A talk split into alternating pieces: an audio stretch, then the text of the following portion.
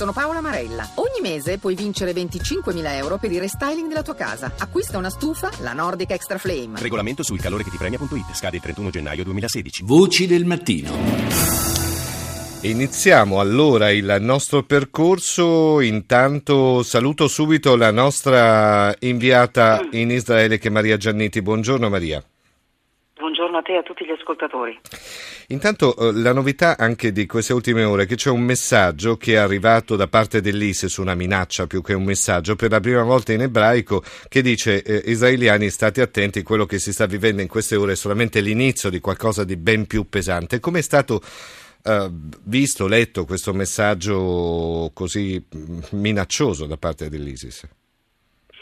Ah, sì, ovviamente un, messaggio dell'ISIS preoccupa sempre, però eh, sappiamo anche che è propaganda e non è la prima volta eh, che l'ISIS dire, cerca di eh, impossessarsi di quello, di, o meglio di saltare sul carro del conflitto medio orientale più antico, cioè quello sì. israelo-palestinese. C'erano stati messaggi questo, anche da parte dell'ISIS lo scorso anno durante il conflitto di Gaza. La novità di questo messaggio è che è la prima volta eh, che, che c'è un miliziano che parla in perfetto ebraico ebraico, esattamente. Eh sì. E infatti si tratterebbe di, una, di, un arabo israeliano che ha raggiunto, che si è unito insomma, ai combattenti del gruppo terroristico.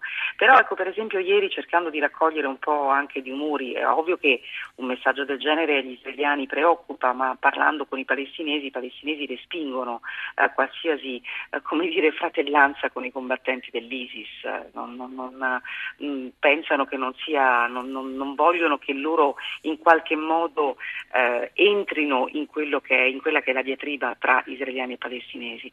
Però, ripeto, certo la preoccupazione sì, c'è, certo. ma eh, ieri diciamo che qui la, l'attenzione era concentrata su altro, l'attenzione era concentrata, era il venerdì di preghiera, ehm, l'attenzione era concentrata proprio su possibili tensioni, invece è stata qui a Gerusalemme una giornata particolarmente eh, tranquilla sì. rispetto ai venerdì eh, de, del mese scorso, in quanto gli israeliani, proprio come misura di distensione, hanno deciso di togliere tutti, eh, tutte le restrizioni e quindi chiunque è potuto andare a pregare sulla, moschea, sulla spianata della moschea, eh, delle moschee e alla moschea di Al-Aqsa, che come sai è l'elemento determinante sì, di, sì, di questo conflitto. Mentre invece ci sono state diverse violenze, purtroppo, tantissime di violenza in moltissime delle città eh, palestinesi della Cisgiordania, eh, da Ramallah, Hebron e a Nablus, perché ieri, eh, come capita ormai appunto da diversi venerdì, era stata dichiarata la giornata della rabbia.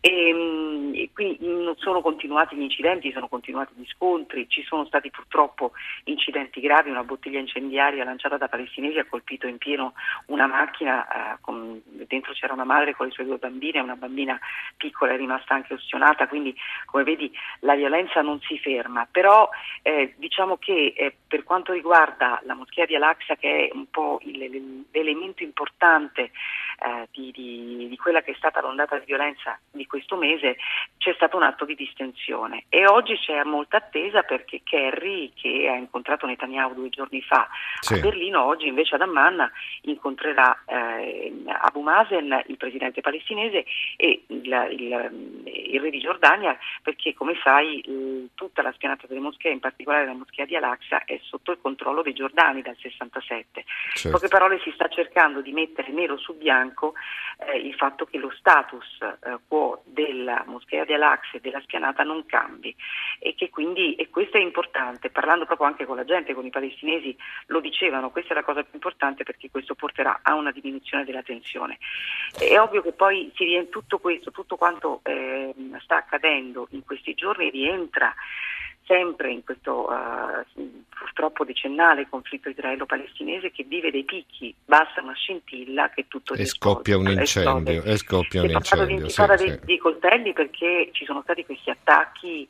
Eh, All'arma bianca, sì, in questi giorni. All'arma sì. bianca, esatto. Mm. Però ecco, se poi si vuole parlare di vera intifada, ecco, l'intifada è qualcosa di molto più più grosso, insomma ci vuole una struttura organizzativa, ci vogliono le armi, ci vuole l'esplosivo, eh, insomma eh, ci vuole proprio una volontà diversa, mentre qui invece abbiamo visto tanti singoli esasperati che si sono lanciati eh, contro degli israeliani mm. uccidendoli, a, no, all'inizio uccidendoli, adesso fortunatamente non si è arrivati a, questo, a questi estremi, sono stati uccisi più che altro gli assalitori, gli stessi palestinesi, a volte, a volte semplicemente dei ragazzini di 15-16 sì, anni, sì, sì, eh, per, per, che però dietro non hanno una struttura. Ecco, questa è la cosa. Ecco, queste, queste scintille, Maria, che possono provocare degli incendi sono ovviamente sotto i riflettori del mondo. C'è stato un appello molto forte anche di Ban Ki-moon ieri, no? che ha invitato proprio a, a, cercare il dialogo, a invita- auspica un incontro tra, tra Netanyahu e Abu Mazen proprio per far calare questa tensione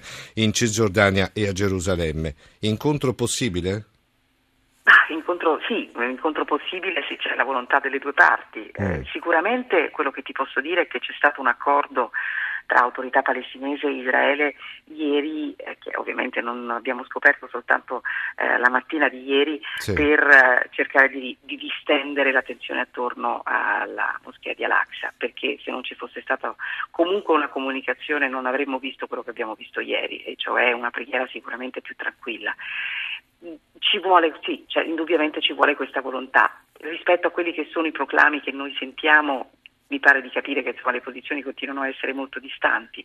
Ci vuole ovviamente una pressione molto forte da parte della comunità internazionale affinché i due leader tornino a parlarsi. Ma sai, il problema è che eh, Netanyahu in particolare ha, eh, un, guida un governo eh, con delle persone di estrema destra che invece vogliono, eh, che non vogliono la ripresa del dialogo e quindi Netanyahu deve rispondere anche a, a, chi compone poi la sua maggioranza di governo. E dall'altra parte Abu Mazen, Abu Mazen è particolarmente debole, non ha, certo. non ha, la forza per tornare a un tavolo di negoziati, è molto, è molto screditato quindi sai, la pace si fa con dei leader forti, l'abbiamo visto con Oslo nel 1993. Diciamo che qui c'è un problema di leadership sia da una parte che dall'altra mm. e quindi se non c'è una volontà della, delle due leadership di tornare al tavolo dei negoziati, nonostante le pressioni della comunità internazionale, non si può andare molto avanti. Vedremo cosa succederà e ci informerai con i tuoi reportage nel corso dei nostri giornali radio, nel corso delle nostre trasmissioni. Grazie a Maria Giannetti collegata con noi da Gerusalemme buon lavoro Maria, grazie.